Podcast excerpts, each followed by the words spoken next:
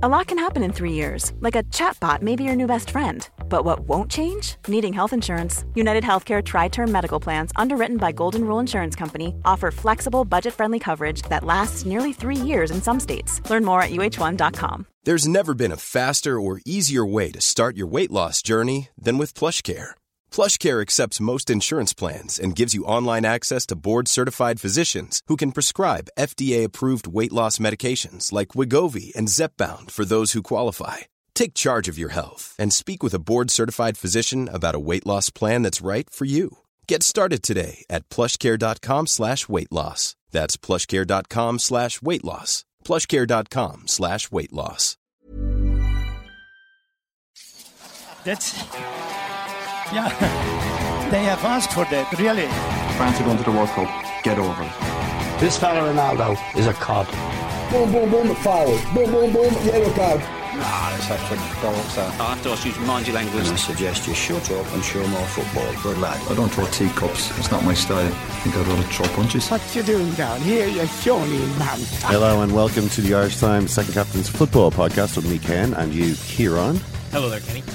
Um, I'm, I'm good. I'm good. Uh, did you ask me how I was? No, I just Wasn't said hello, really but I, I am always interested, Ken, in finding out how you are. How are you, Ken? I'm good. I'm good. And you? yeah, good. Yeah. I'm, I'm looking forward to getting some reading done over the next little while. Um, Okay.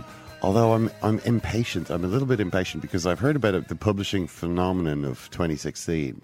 What's that now? Books Trump about Oh, sorry. Uh, but well, actually, there's there's a lot of there's a lot of Trump stuff out there. There's a really interesting article with his uh, the guy who No, wrote the read it. art of the deal. I read it. It's good. unbelievable.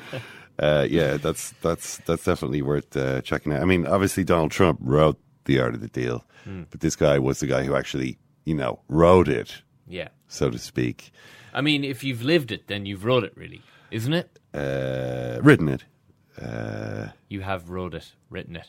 So if you've lived it, you've written it. Yeah, oh, You I- yeah. Well, I mean, Donald Trump wrote it with his life, and then this guy Tony Schwartz Hmm. actually wrote it down on paper. Yeah. Well, and uh, and it became. I didn't realize it was such a phenomenal bestseller. It was like 13 weeks number one New York Times uh, bestseller list. That's unbelievable. Um, although you know, how could you really? How could you be surprised at another? Uh, success, but that's yeah, that's worth reading. But that's not the football publishing phenomenon of 2016, because that is books about Leicester City.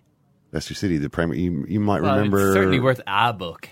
You know, I mean, are there many books? Yeah, there's a whole there's a whole bunch of them. Um, I think there's six uh, coming out in the next little while. I know there's one with uh, Claudio Ranieri, Okay. uh, with uh, I think Gabriel Marcotti. Uh, oh, that, well, that could be good. Gabriel Marcotti is doing the Tony Schwartz on that one, uh, and then there's Jamie Vardy has a book coming out. Stuart James, uh, who is the brilliant uh, Guardian correspondent who was covering uh, Leicester City, is doing that one with Vardy, so that could be good too. Chat shit, get banged. Yeah, The well, Jimmy Vardy story. I don't know if that, if that's what they're going to call it. But the thing the thing about it is that the Leicester story seems actually only to have reached the halfway point, or slightly just past the halfway point. Uh, because what we're now seeing is part two of the Leicester story, as the team breaks up and everyone runs for the hills. um, not quite everyone, obviously. Uh, Jamie Vardy is still there and um, and he's decided to stay there. And he signed a new contract. He turned down the move to Arsenal, but N'Golo Kante is in gone. He is in gone to Chelsea, uh, where he will uh, join up with Antonio Conte. He put a big post on Instagram uh, where he he said, I mean, it was in French and English, but the English version reads. The 2015-2016 past season will remain as an important season for me which is about as anticlimactic a summation as is possible. I mean, it's literally it's like Euro goals roundup narrator. It will remain as an important season. After a fantastic season, it ended with a final of Euro 2016. We lost, but we can be proud. Um, I wanted to say thank you to the French people. The fervour of the French people has given us strength. Um, and he mentions uh, that he wants to po- uh, post a sin- sincere thought for all the victims and their families of the attack that struck in Nice on July 14th. Uh, he mentions then that this season I also discovered the Premier League with at LCFC. I want to thank the leaders, my teammates, and Claudio Ranieri for this fantastic season that saw us winning the title of England Their confidence and also the fans will forever remain in my memory. And again, I thank you all. But at the beginning of the new season, I, cho- I chose to join at Chelsea FC. It is a great club which has just recruited a great coach, and I want to reach great uh, and want to reach high ambitions. I share the club's project and the co- coach's speech have convinced me to join this ambitious new adventure. I'm now waiting to see my new club and give everything for a successful summer and season, of course. So, uh, Kante, the probably most important player. I mean, mm, was Vardy the most important player? Was Mahrez? Okay, the three of them were. Each of them was the most important player for Leicester in different ways. Has joined Chelsea. The fee is 29 million. It's a fantastic price. I mean, when you look at some of the, it seems as though 30 million pounds is like a just a standard Premier League transfer now. To sign, uh, you know, the outstanding destructive midfielder in the in the Premier League for that price is a pretty amazing deal by Chelsea. Yeah, in a weird kind of way, is it is he the the Leicester player most likely to have replicated what he did last season? Next season, Well, I thought, I mean, is that very unfair on Mahrez and Vardy? I mean, it kind of seemed like the two of them were having seasons that were of just, their lives. Yeah, I don't see them doing it again. yeah. Uh, I mean, w- whereas with Kante, when he was, uh, I was interested to watch him with France. Now he obviously ended up getting dropped out of the French team. Um, he came off at halftime against Ireland and didn't get back into the starting team. Uh, and yeah, that was that. So it could have gone a little bit better for him on a personal level. But I thought in the first game against Romania, he was probably their best player. I mean, France hadn't, really played that well. Um, but I thought he looked okay. Here's here is Kante now uh, playing, you know, with a lot more pressure on him. I guess with a lot more eyes on him. Um, not really, to be fair. Leicester City had the entire world watching them in the last few games of the season. But, you know, here he is playing for a, bigger team, I guess. How's he going to look playing alongside stars, you know, Pogba and so on? And the answer was brilliant. He just looked brilliant. Uh, he looked like exactly the same player. So I don't really see any reason why he can't do for Chelsea what he was doing for Leicester. Um, Claudio Ranieri has actually been speaking about this. Uh, he's done an interview with Gazzetta dello Sport, and he sounds a bit disappointed. Actually, he says it can happen. You lose an important component of your squad, but I had hoped everybody would have stayed and listened to my advice, which was for us all to experience this Champions League adventure together. Then everyone would have been free to do something different next summer. But I do realise a, cl- a call from a club like Chelsea cannot leave you indifferent. Um, he left Vardy indifferent. Uh, Ranieri speaks about Vardy. He says he delivered a sign for everybody. He could have gone to Arsenal, earned more money, and taken the last opportunity to join a club with global appeal. Instead, he preferred to stay in Leicester, and his decision is like Gigi Riva.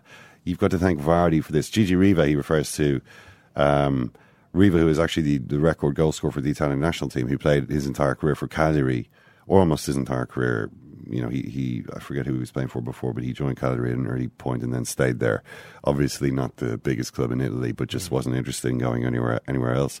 Um, Batistuta left Fiorentina eventually, didn't he? he went to Roma, Yeah. and won the title eventually, um, having scored a lot of goals. I think they got relegated as well one season, he, and he stayed. Did they? Am I imagining that? Um, but he definitely stayed there for a long time and scored a lot of goals. But Fiorentina, you know, were were I think a bigger a bigger club than Cagliari. I mean, it's kind of bizarre. It's it's maybe a bit more like Leicester because Cagliari did win the title one season, uh, largely thanks to Riva, who remains the record scorer of the Italian national team with how many goals? You almost heard what I. You've heard the first letter of what I was saying. Thir- uh, 37, of course. 35 Ken. goals. Oh, well, sorry. I counted two games again. You know, they were actually, they weren't capped. Yeah, army games or whatever. Yeah. Uh, now, 35 is not a lot, but uh, but the thing is that there aren't too many Italian strikers who get nearly 150 caps, so they end up with lower uh, lower totals in the goals column as well. Um, but you know, it, it, it's it's a big dilemma, I think, for for uh, for footballers. I mean, for Leicester, there's speculation now as to what Riyad Mahrez is going to do. Is he going to stick around? Is he going to sign a new contract? Leicester supposedly giving him a new one, but maybe. I mean, because it's like, should I continue with this thing, which is which is this is team which has been amazing, and do something that's never been done before? Go play in the Champions League with Leicester and pff, win the Champions League, or do a strike while the iron is hot, take Yeah. the contract offer from Chelsea, move up to higher ground, move up to what you know. I mean, the Chelsea finished how far behind Leicester last season, miles miles back. Um, Move up to I won't ever have to do the after dinner circuit in Leicester City. he wouldn't have anyway, Level. though. See, this is the point. Leicester could have paid him a lot. I mean, that- you know, six million a year. They probably could have paid him that. Maybe he's earning even more than that with Chelsea. I mean, Leicester are playing are paying Vardy something like that now, so he's kind of financially okay. But the question is, should Vardy have gone to play for Arsenal? I mean, who knows what Vardy was thinking of? Vardy, you know, the the the thing that everyone was saying about it was, why would Jamie Vardy go to Arsenal when they play a different type of football from Leicester? Uh, he plays for a counter-attacking team at Leicester. There's loads of space for him to run into. Uh, with Arsenal, they've got the ball a lot. It's a bit more congested around the penalty area. You know, would he fit in there? Would he just be kind of fish out of water? Which is okay, reasonable enough analysis. Although I happen to disagree with it. I think he could have succeeded for a team like Arsenal. The question is more: Should Vardy not have wanted to go and prove himself at a bigger club? Because Arsenal is a bigger club. I mean, there's no there's no doubt about it. I mean, he's won the title. You could say he's proved himself. He's proved himself one of the outstanding players of his era. He's won the league with a team that nobody thought could win the league. You know, he was not quite top scorer in the league, but not far off. Got into his national team, scored in the European Championships. You know, he's he's proved himself a quality player.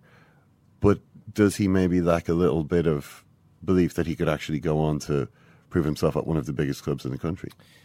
Yeah, I mean, uh, yeah, like uh, that. That's it. I mean, I don't think you're nec- you've necessarily made your mind up on it either. I mean, it is a strange dilemma that uh, that a footballer has to try and think their way through. I mean, it's like, you know, it's like a it's like a marriage that you don't know is over until you decide it's over, and you realize, oh yeah, this marriage was actually over three years ago. Yeah. I mean, uh, like, how does a footballer actually know that the whole thing is? I mean, is it is it more or less likely that Leicester are going to win the league next year as it was this time last year? Did Ranieri said something about that? I think what Ranieri said essentially was, well, you know, it's it's it's it's so difficult to um, retain the league. You know, if we were five thousand to one last season, we should be six thousand to one this season. Um, something along those lines. I, I don't think Ranieri's. I don't think Ranieri's promising anyone that Leicester are going to retain the their title. You know, Yeah, every, like, everything he's, he said is kind of let's go play in the Champions League together, as opposed to let's go retain the Premier League title. You know, it's kind of a different. It's a different. I mean, which is absolutely fair enough. I mean, you've performed a sporting miracle. Uh, is it still a sporting miracle if you go and do it two years in a row? yeah. I mean, it would be. But you know, uh, I find that the players who, who do what Vardy has done, you know, in one sense, Vardy is low. I'm sure Leicester fans are delighted. Vardy's still here. You know, he some of them might even think he's here because he loves the club. Maybe he even does love the club at least a little bit, yeah, or at least think, well, this is the club for me. This is the this is the place where I'm happy. You know, the team plays for me. I do really well here. This is where I should be. You know, the, not get distracted by Yeah. the, you know, maybe it's a very uncomplicated decision in his head. Yeah. I'm happy here, therefore. Why would I? Why Yeah. would I mess things up by joining Arsenal and sitting the bench next to Arsene Wenger? It's the Alex Ferguson, the cow in the next field, Wayne. Yeah, but the thing is that players who who do make decisions which appear to be guided by loyalty like that just end up being mocked by history as as too chicken to go and and really, Hmm. you know. It's it's kind of it's like uh, on one level you're kind of praised, and on another level it's like oh well you know a lot of people are that guy seriously Yeah, a lot of people are very quick to, to praise. You know, God, Ryan Giggs stayed at Manchester United all those years. I mean, yeah, yeah, because he's winning the league every year. You know, it's like if that's the only antidote to people, you know, uh, bemoaning your lack of ambition. yeah if you win the title every year then you, you I mean, Ryan Giggs could have gone to Juventus and proved himself to be one of the, you know, best players in Europe in a diff- totally different league. But I mean, no one really cares about that. Yeah, Antonio Conte, uh, the new manager of of uh, N'Golo Kante, um, has been speaking as well. Um, I mean, I, I'd love to know what Eden Hazard was thinking as he watched the. In fact, he played against Italy in the Euros, but just watching uh, the way that Antonio Conte would go on at players who, God knows what it was they weren't doing but the way that he would react to them. And I wondered, was he think? Did he allow at any point his thoughts to drift to what awaited him uh, once he got back to Chelsea and had to do a bit of pre-season, and then had to do those first few testing Premier League games with his new manager. Luckily, my work rate and mental fortitude are beyond reproach, so this should be an entirely comfortable season for me working under Mr. Conte. Yeah. Um, we know we have fantastic players who have great talent, but, says Antonio Conte, Eden Hazard has never liked sentences that begin that way. They're players with talent, but um, in this moment, the world doesn't think they're the same level as Messi, Suarez, Neymar, Ronaldo, or Pogba. In our squad, there are players who, with work, can improve and reach this level. The player must understand that there is the ability to work, to prove, and to show that now I am a top player, but I want to become top, top, top, and want to stay there. I will always give education and respect, but I demand the same for all the people that work with me. Um, if you don't, this is taught to me by my family to give education and respect to all people. If I don't have this, you are asking for trouble for a problem. So um, it's going to be a more respectful setup apparently at Chelsea this uh, this season with the squad all respecting the manager and showing it all the time with their work. Respecting his authority, you could say. Mm, if Ken. they don't, there could be one or two issues. Uh, just a couple of things before we talk to John Brewin. There was a best player in Europe poll. You know, the this is all for the kind of UEFA Gala, which is happening this season in, I think it's, is it Trondheim? Um, the, the Champions League group stage draws in Monaco. I think the Super Cup is in uh, Trondheim this year. But the nominees for best player in Europe are the sort of usual predictable list of Barcelona, Real Madrid, and Bayern Munich players, with the exceptions of Griezmann, who makes it in from Atletico, and Gigi, Bu- Gigi Buffon, who had a good season with uh, with Juventus. He's in there. Um, Will Grigg uh, was in there, which and this was actually a uh, Will Grigg was in the top fifty, uh, which is uh, or the top thirty, I should say. And this is a this is a poll which is done by journalists rather than the public. Uh, Will Grigg got as many votes as Diego Godin, Hugo Lloris, Giorgio Chiellini, and uh, This is from journalists. Paul Pogba. Yeah. So uh, I think there may have been one or two journalists in there um, indicating their own contempt for this award. It's so. God, because I mean, I was about to tell you that you know, you know these polls are just these you know open to fan polls, uh, teams selected in that fashion. time. Yeah, Uh, that is interesting. Yeah, no, I think it's it's. Uh, and what was the One thing? little dirty protest. There is a lot of. There's going to be obviously a lot of talk about transfers over the next little while. Oh, junk, uh, junk food news. I should go to junk food news first because this was something that came up during the Euros in terms of uh, Jeff Hendrick's uh, pizza. Mm. He wasn't wasn't the only Ireland player eating pizza. A lot of them were eating pizza and drinking beer, just a beer, whatever, big deal, um, and a pizza after that uh, game when they beat Italy. Uh, Guardiola has banned it at Manchester City. This is just a sign of how things to come.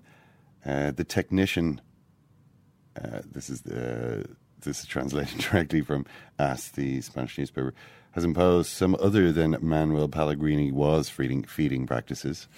In Chile, it is customary to eat this kind of food after games, full of carbo- carbohydrates. Uh, but uh, Guardiola is saying no pizza after games.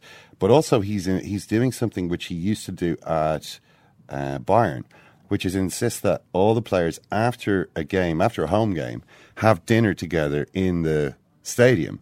With you know, bring their bring your families or whatever. But all the players uh, should have dinner together after a match. Which, when he tried to do it at Bayern, was just everyone was like, "Are you serious? Are you are you serious? We have to we work together all week. We're preparing for this game. We play the game. We do not want to sit down and have dinner with each other. I mean, it's nice, sure, it's great. I love I love my teammates more than anyone in the world. But that's just the time of the week when I would like to see some other some of the other people in my life it caused a few issues a little bit uh, at Bayern with players kind of dragging their heels. I think a lot of the players, you know, the players went along with it. I mean, what are you going to do? You know, you, kind of have to do what he says. But they didn't like it. Um, he thought it was important because to stay, well to stay on top of the nutrition situation and also as a team bonding exercise. Although I don't know how much of a It's a load of nerd nonsense. Yeah. Big Sam for England can't happen a moment too soon, if you ask me. We're going to talk about Big Sam now in a second, but there's a couple of transfer things as well. Um, Liverpool have been trying to sign Mario Götze, but it looks as though he's going to go back to Borussia Dortmund. Um, they had also been looking for Zielinski, the Polish midfielder, but it looks as though he's going to join AC Milan. So now they seem to have turned their attention. It looks as though this deal is very much on, and to Georginio Wijnaldum, um, the Dutch midfielder at Newcastle United. Newcastle obviously relegated to the Championship. Looks as though they might let Wijnaldum go for like 20 million, which is incredibly cheap for a Premier League transfer. Mm. You know, I don't know. I don't know whether discounting him to such an extent. Um, it's a strange signing for Liverpool. Um, I would have thought he's a good athlete. This is a guy who was a gymnast uh, growing up before he was a football player, and you can see that. You can absolutely see that he is. He's got that kind of gymnastic ability. He hasn't lost it. The question is the football side. Is it really at the level of the gymnastic side? Um, I'm not sure, but but uh, him and and Mane, Mane as a player has already signed for Liverpool. Shows that Jurgen Klopp uh, is definitely going for a, a physical kind of. You know, he wants players who are good athletes to begin with. Uh, and we'll see how he manages to put them together. The other signing they were supposedly making was Ragnar Klavan, uh, Klavan, uh, an Estonian defender who was one of the nine players remaining on the field when Ireland beat Estonia 4 0 in that playoff for Euro 2012. So uh, he'll be coming in to provide some defensive cover. Yes, well, it uh, it takes a takes a village to win a Premier League title, I suppose, Ken. Yeah, yeah, absolutely. Um, all the little characters of the village are uh, coming into place there. But we're going to uh, go over to the village of London, I think. the, the, sprawling um, uh, southeastern English village of London to check in with John Brewin, uh, who has been uh, following what's been happening at uh, Manchester United this close season. John Jose Mourinho is installed. Um, and new signings have arrived. Among them, Zlatan Ibrahimovic. He's already involved in some banter with uh, Eric Cantona over the last few days. Cantona warning uh, Zlatan Ibrahimovic that he uh, could never be the king of Manchester, but maybe could be the prince. Zlatan retorting that he didn't want to be the king; he wants to be the god. This is all getting pretty nauseating pretty quickly. Uh, yeah, it's all a bit silly, really, isn't it? Um, I, I think the, the, the Ibrahimovic thing. Um, there is a danger that the, all the ego stuff could uh, cast a bit of a shadow over the early parts of the season. I think there are still quite a few people that might have doubts over his ability to perform in the Premier League, especially considering what I saw at Euro 2016, which you did too, where I don't think he was particularly impressive. Um, and as for Cantona, um, well, Cantona is, you know, a, a godlike figure amongst Manchester United fans. Um, he, uh, you know, holds, you know, he's the, the, the catalytic figure for when the club turned itself round. But do you know what? He's been a bit of a wally recently. And, you know, all these adverts that he appears in, and obviously I saw quite a lot of that type of thing when I was over in France, um, and uh, these type of pronouncements, I don't know. I mean, leave a bit of a sour taste. it's a bit. It's really strange to me that Eric Cantona, of all people, would be now doing this. I mean, maybe maybe in ten years it's going to be Roy Keane uh, doing this kind of stuff, sitting there advertising whatever it is with messages for the Manchester United fans. But I am amazed at Cantona of all people, considering the circumstances in which he decided to retire and the fact that he sided the over commercialization of his image at that time in the mid nineties. Uh, for, for him now to be coining it like this is just it's grim. Well, I suppose you know. I suppose the bloke's got to make money. Uh, he has a divorce behind him, things like that. He probably has an expensive lifestyle. Um, you know, uh, he is, a, you know, a, a, guy who proclaims himself as a, a, socialist. But there's nothing wrong with being a rich socialist either. You know, he does devote time to uh, many charities involving homeless people and poor people, all that type of thing. But yeah, he does seem to not care about the fact that when he appears in these adverts, he makes a bit of a pillock of himself. Um, and it does sully a little bit, you know, this this paragon that Cantona was back in that mid '90s period. And as you say, the the, the, the way in which he, he, walked away from the game, talking about the over commercialisation, that really rang true with football fans at the time because we couldn't have imagined just how commercial the game would go at that point, but it was certainly heading in that direction. Yeah, yeah. Well, uh, what about a man who's never had any problem with the over commercialisation of the game, to my knowledge? It's Jose Mourinho is the new Manchester United manager, has uh, overseen a couple of friendlies. I believe you've seen at least one of them, John. Um, what was notable maybe about the win at Wigan, I think it was 2 0 to Manchester United, fairly routine sort of pre season workout, but uh, 7,000 Manchester United fans cheering Jose Mourinho to the rafters, making it clear Um, that you know, whatever about the sort of debate when he got the job, whether he was really the right man, whether he was in tune with the traditions of the club. Uh, the fans who turned up to that game wanted to leave no one in any doubt that they're fully behind Jose Mourinho. Well, th- those are the, the travelling fans, the you know those that are, are prepared to to go and watch a game at Wigan. They're the, they're the ones who've been abusing him at all the matches previously at Chelsea. hey, football. Being a football fan is a fickle game, Ken. You know that. Um, and you know, he's uh, what you know. He might be a son of a bitch, but he's our son of a bitch. Is pretty much the way that they're looking at it now. I'd imagine. Um, to me, it looked a little weird to see Jose Mourinho prowling the touchline. In fact, when I switched over to watch the TV broadcast of that, I thought, oh, hang on, that's on now. Switched on, and my first sight of it was uh, Jose on the touchline launching uh, well, sputum onto the pitch. Thought, there's a sort of, you know, a, a certain sort of Johnny Rotten image that uh, maybe he, we might be seeing from him. Um, you know, it, it, but, but watching the game, um, what, what, what conclusions can we draw? I, I remember chatting to, to, to you chaps a couple of years ago about a Manchester United pre-season tour where United dazzled under Louis van Gaal, and we know what happened there. Um, the only thing I would say, that the observation I would make, is that United played a far higher tempo within that the, the, the bit of the game that I saw than they ever did under Van Gaal, which is which is an improvement for me. Yeah, uh, it looks as though Mourinho is probably going to go with a um, four-two-three-one for Manchester United this year, and that would mean uh, that the starting four in attack would be Zlatan as the centre forward, uh, Henrikh Mkhitaryan as the right-sided player, Martial on the left, and Wayne Rooney as the second striker. How does that look to you?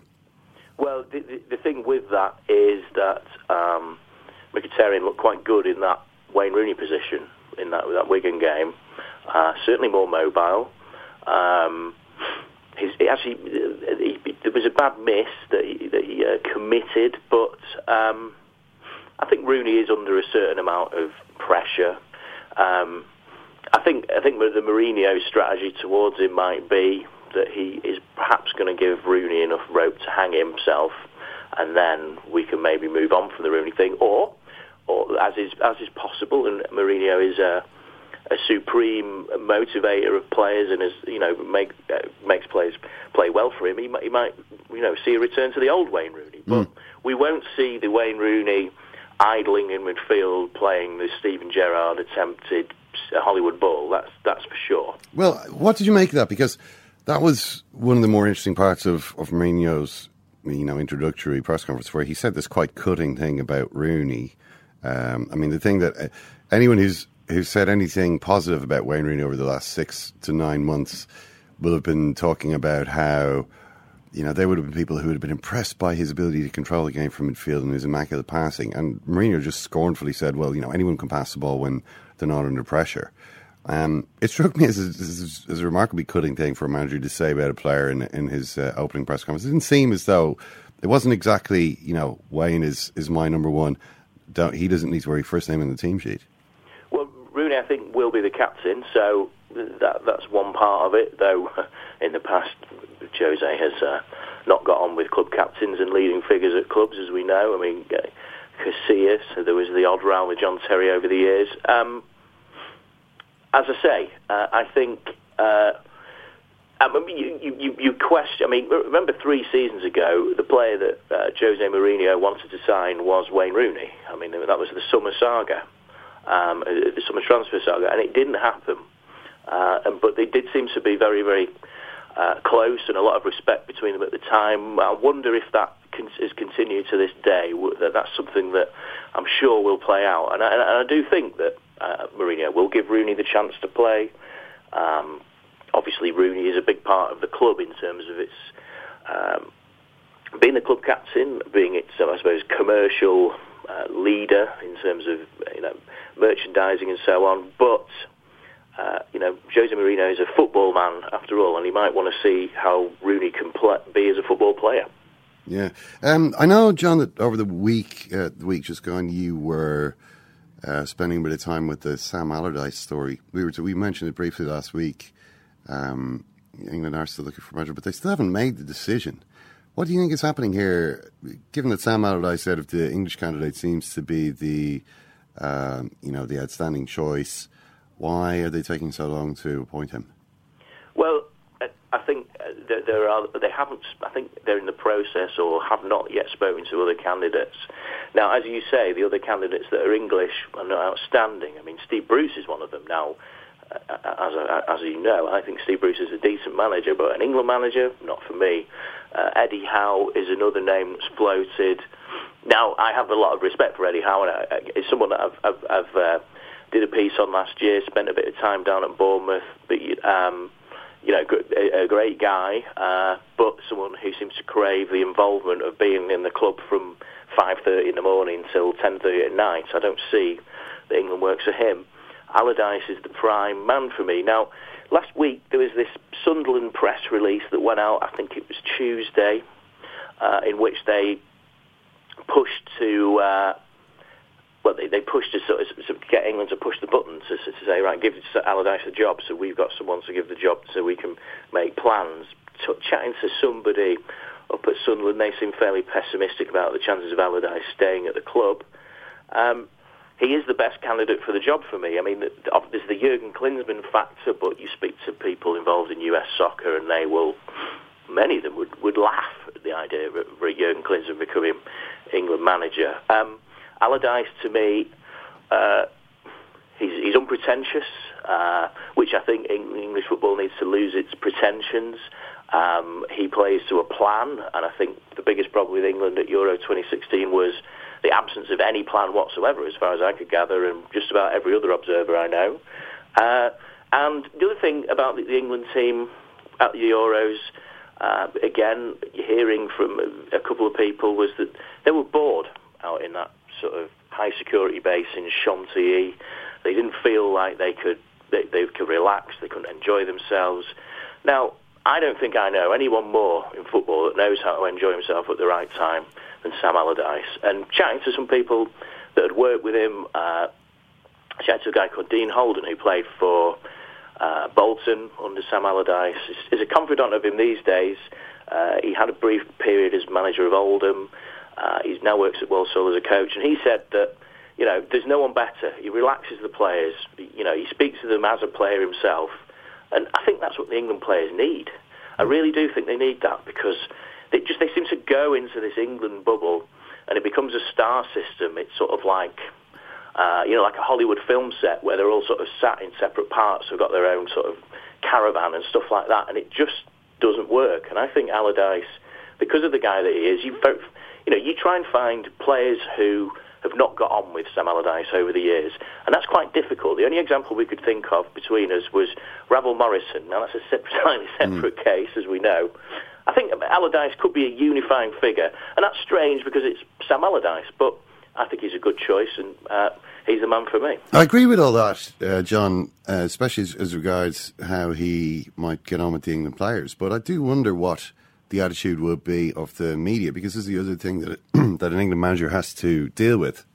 Uh, Roy Hodgson had a, I would say, for most of the time he was in the job, quite an easy ride. I mean, people were prepared to overlook bad results and to withhold, you know, reserve judgment um, for quite a long time, considering the miserable World Cup campaign that he uh, presided over. Um, but usually the media is, is a little bit more harsh on the England manager. Someone like Sam Allardyce, the one fault that I would say I can note, I can I can see in him quite regularly is a, a kind of a combination of a little bit of egotism and also a little bit of thin-skinnedness. Um, you know, when things when he when he does come under a little bit of fire, which I imagine I mean, you can correct me if you think I'm wrong here, but I imagine Sam Allardyce as England manager, there'd be plenty of people who would say, oh, this is a step backwards into the dinosaur days. Sam is a figure from the past. English football, you know, will never uh, succeed unless it moves on from the failed, uh, you know, proper football men and all this kind of stuff. Uh, and that he might actually have a difficult, he, he might walk into a difficult situation with some sort of opposition like that from the very beginning. Well, my observation is slightly different to that. Um, I've always found that his dealings with the press are very professional. Uh, I've always found that um, he will give the, what, the, them what they need. You know, he knows that the journalists have got to do a job. He's also pretty popular with journalists, and you know, there's a few journalists I know that would, would have Sam Allardyce's number to call and uh, you know be able to speak to. He's not impervious to the media. He understands how that works. I think he could get quite a few of them on side. Um, and one of the things is that you know, speak, again, speaking to those people that knew him, they say that the, the criticism that he received it does wash off him. He might seem prickly at the time, but he doesn't doesn't stew over it in the same way that maybe other managers might do. Um, I'm just thinking of a game that I went to a couple of seasons ago. Do you remember the game where West Ham beat Hull and they were booed from the pitch? Do you remember that game? Oh, was this the one where he was ranting and raving about the West Ham way?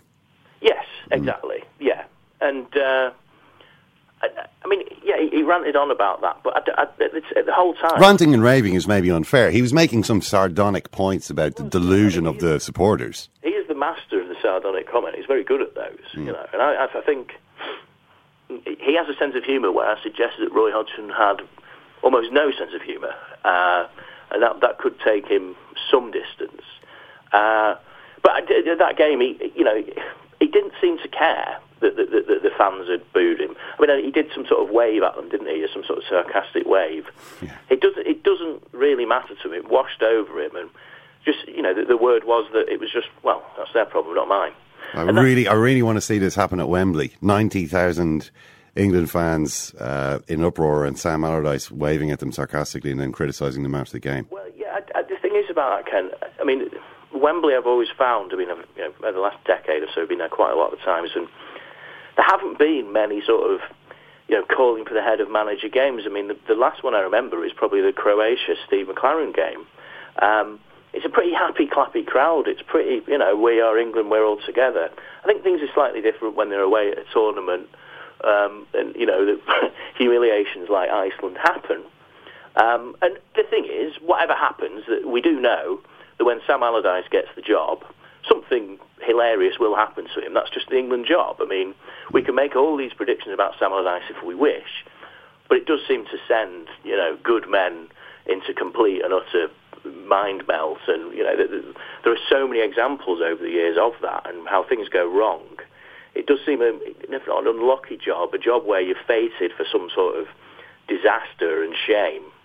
But I do think that Sam Allardyce, of the people willing to do the job, and this is one of the reasons why he is the best candidate for the job, um, he's the best man for the job. And uh, I do think uh, the thick, the thin skinness and stuff like that. I think that's a decent observation. But I do think he has an ability to to, to ride that out and not sulk for, for, for too long. Yeah.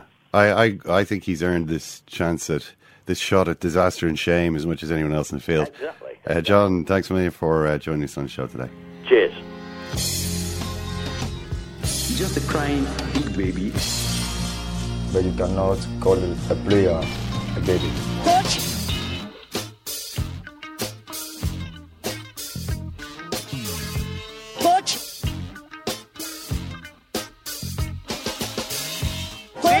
Game you wanted a victory, but it didn't happen. What happened? I want victory for every game. Where do you think you got it all wrong today? Coach, is the game you wanted a victory, but it didn't happen. What happened? Well, it's just the nervousness. You look frustrated on the Coach. pitch. Is the game you wanted a victory, but it didn't happen. What happened? You wanted victory. Well, I wanted victory. Coach, is the game you wanted a victory, but it didn't happen. What happened? Where do you think you got it all wrong today?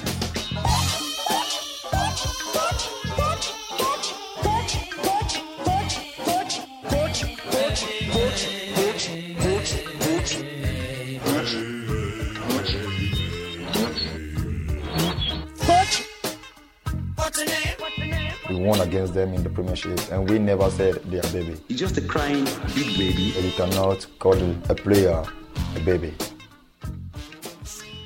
I do wonder if they will be prepared to let, you know, Sam go on and do it his way without complaining too much. I mean, it just seems as though this sort of preoccupation. It's it's obvious that the English football team is never the English national team is never going to play Guardiola football. They're just not going to do it. They don't have technical players who can do it.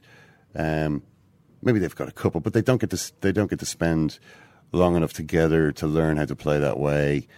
Um, yeah, I mean, I think what, what people are really looking forward to in a Sam Allardyce England Premiership um, is that he would go in there and that there would be an element of humility involved the I think what people want. I mean, if you were to ask Danny Baker today, for instance, what he would like to be said to the England Euro 2016 team, who had been gathered together for the the unveiling of their new manager, it would be that you guys have won nothing, you've done nothing, you don't deserve any respect, you don't deserve to be asked who you would like or who you wouldn't like to be manager. It's big Sam Allardyce. Now get it together. Yeah, see, I mean, are you suggesting Sam Allardyce would deliver that? No, monologue? no, no, no. That it would be another. That it would be an intermediary, an, an FA apparatchik. You know, Sam could come in and then pour balm on the the wounds, the wounded hearts and minds of the England team. But that the mess. I mean, he wouldn't even have to say anything. I mean, they're hiring Sam Allardyce to be their manager. I mean, it's. So I wonder would there be snobbery towards him from Oh well, the they're players? one hundred percent. They're three thousand percent will be snobbery. Because there was already reports at the time that oh, they would the players would prefer a foreign manager Yeah. because they, they're not impressed by the available English managers. And you're thinking, really, like the managers not the foreign managers aren't impressed by the available English Yeah. players, so You've you're not going to to get Iceland. one. Honestly, you'll take what you're given.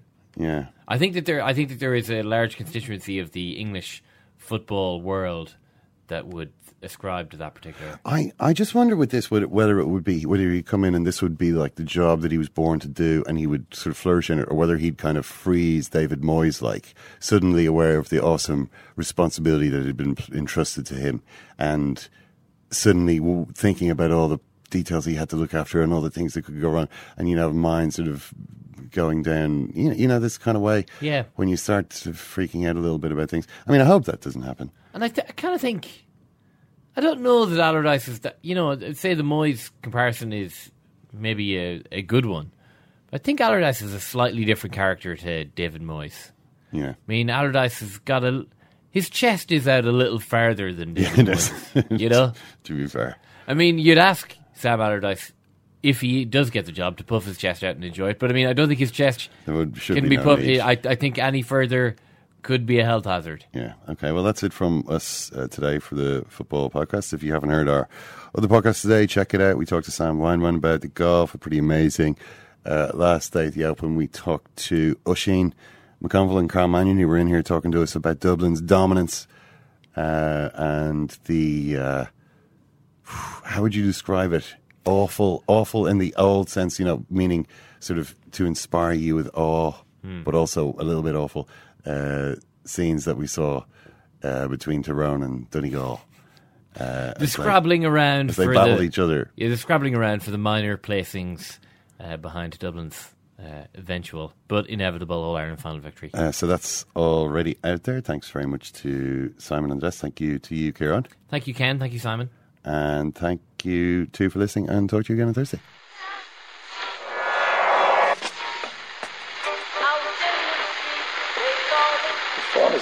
That's the second time it's gone off. They never go home. They never go home. They never go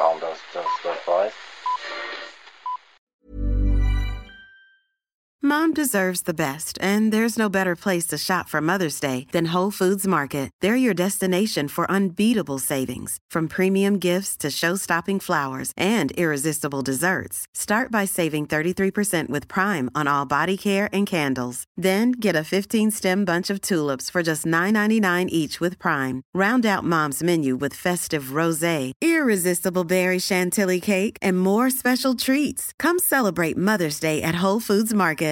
When you make decisions for your company, you look for the no brainers. And if you have a lot of mailing to do, stamps.com is the ultimate no brainer. It streamlines your processes to make your business more efficient, which makes you less busy. Mail checks, invoices, legal documents, and everything you need to keep your business running with stamps.com. Seamlessly connect with every major marketplace and shopping cart. Schedule package pickups and see your cheapest and fastest shipping options from different carriers. With rates up to 89% off USPS and UPS rates. And with the Stamps.com mobile app, you can take care of mailing and shipping wherever you are. Make the same no brainer decision as over 1 million other businesses with Stamps.com. Sign up with Code PROGRAM for a four week trial, plus free postage and a free digital scale. No long term commitments or contracts. That's Stamps.com. Code PROGRAM.